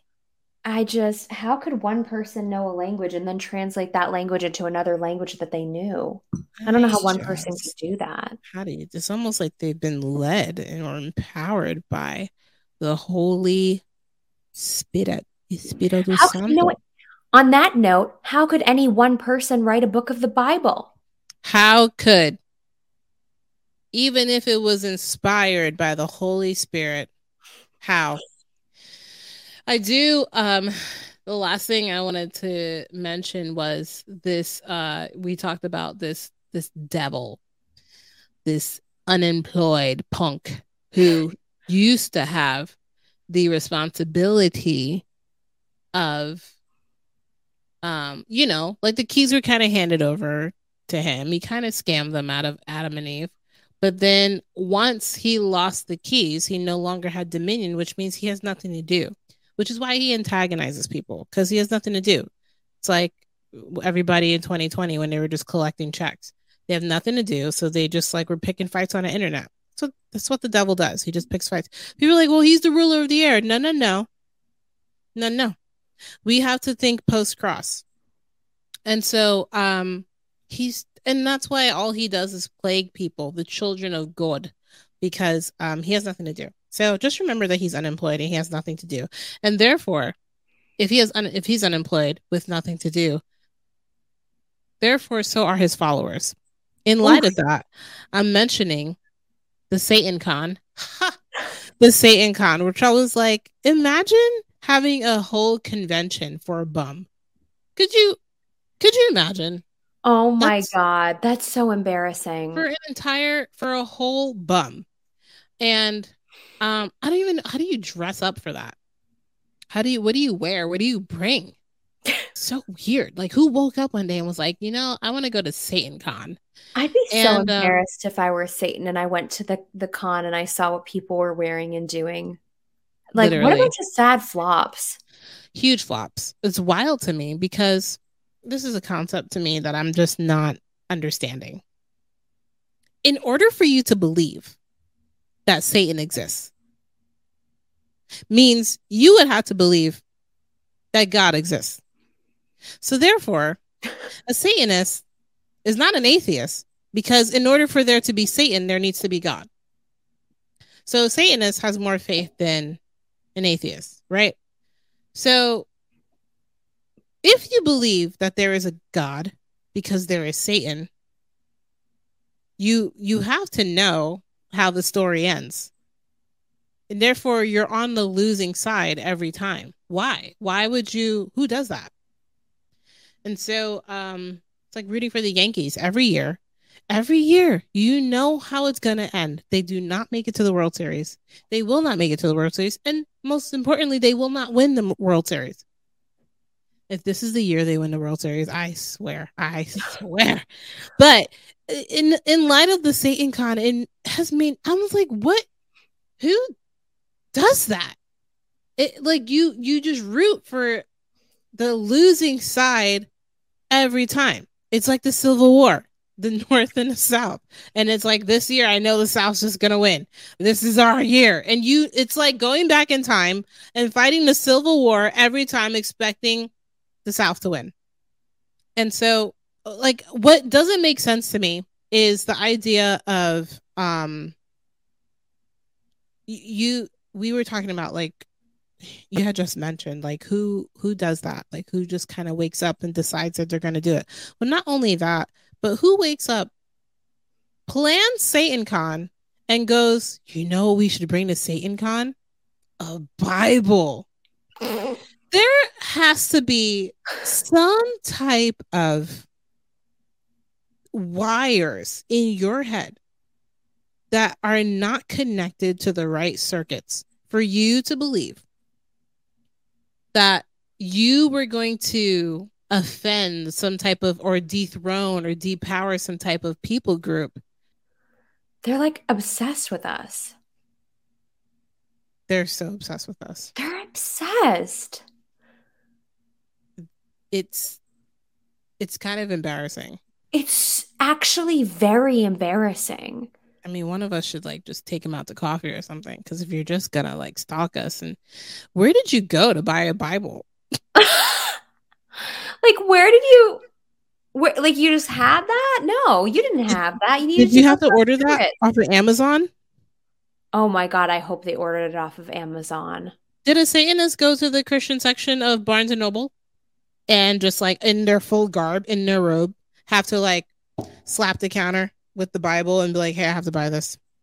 You don't want to be seen buying the Bible. Yeah, yeah, yeah. Can you? I'm paying cash. I'm paying cash. You're just like looking around so that your little Satanist friends don't see you, and you take it and you walk in your little Satan con and you rip the Bible as if we were all supposed to feel it in unison in that one moment. Ah, someone just rip a Bible. Like I, I never understood. I never understood the thought process. Like you're not disrespecting anybody. If anything, you're wasting your own money. And and then that Bible could not have been fully like. I don't even know if that was truly a Bible because if you saw how how small that girl was and she just like ripped it, I was like, you're not that strong. no. You are not that strong. That was not a.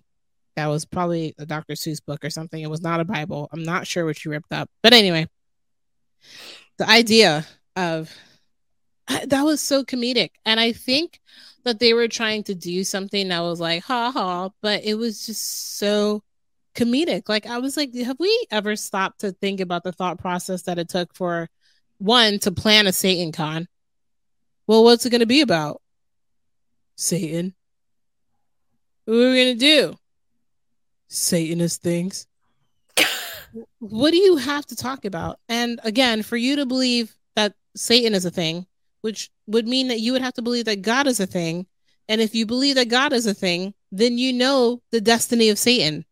Yet you choose to celebrate an unemployed loser.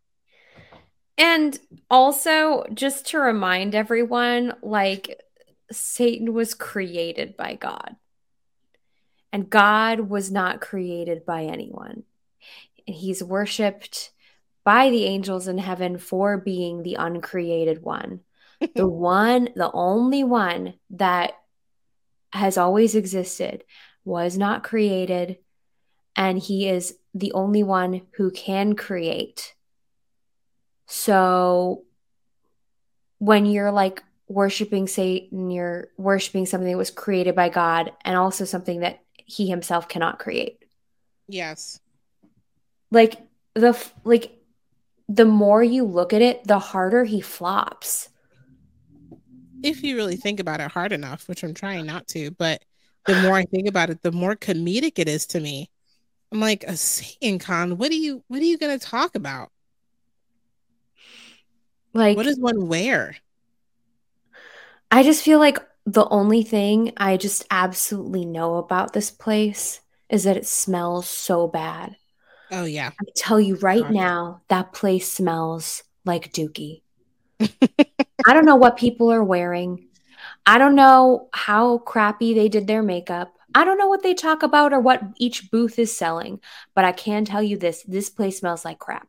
It smells like absolute basura.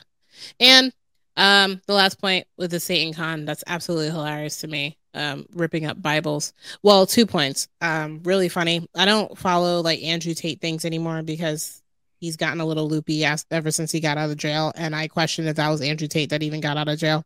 but he did question. He did tweet at the Satan con about like them reading them them ripping the Bible. He goes, "Ha ha ha! Try the Quran." like and it was so funny that he brought up that point because he's like yeah try try to do that to a muslim community oh wait you wouldn't be able to because like they don't play that and so in this instance i would say you know the passive aggressiveness of a christian probably um is probably uh like being passive aggressive as a christian in this instance is not hurting anyone because them ripping the Bible up is not hurting anybody. But Andrew Tate brought up a great point of just like you would never try to do that to the Quran. Um, because you would the, I mean, we already have so many troubles. We already are in enough trouble with Middle Eastern uh, countries and our currency. So it's kind of like, please don't do it. Don't do that. like, don't don't do that. Don't don't try it again, the last point. The first thing that came to mind when I saw the person ripping up the Bible is like, what? How effective is that when when there are spirit filled believers who store the word in their heart? Mm. Like, how mm. effective is it that you rip up a Bible? Psalm 119, David's like, I treasure word and I store, store it in my heart and Deuteronomy when God was telling Moses, like, rehearse the word in their ears of your children so that they may store the word in their heart. And so rip up a Bible. What do you, who cares? Like, give me a break. It is like real sad, flop, embarrassing. That being said, if somebody came to my house and ripped up one of my Bibles, I would murder them and their yeah. family. It probably would be a chokehold all over again. I'm, I'm not playing. Yeah, like I mean, like on one hand, I'm like, ha ha ha, sad flop. But if you did that to me, feel like it's cute. But if you ever, there are people in my life I would choose my Bibles over any day. Yeah, yeah. There's a reason they're on the shelf. Mm-hmm. They are trophies. Mm-hmm. All right, guys. Well, that's it for today's episode of Happy and Holy. As always, thanks for hanging out with us. Mm-hmm. Check us out on Apple, Spotify, YouTube, Google, all places that podcasts are listed. As always, uh, we thank you. We love you. Don't forget to check out our website, happy and holy happyandholyco.com. Yes. Happyandholyco.com. Email us at happyandholyco at gmail.com. We're reachable, we're attainable. Hit us up. We're on Facebook now. You guys just go and find us. We love it. Maybe we'll shout you out next time. But go and find us on all social media platforms. Share this with your friends. Comment and let us know how you like the episode, what you would love to hear, what you don't care for, what you do care for most importantly, just know that we appreciate you guys. Check us out. Until next time, stay happy, be holy. Bye.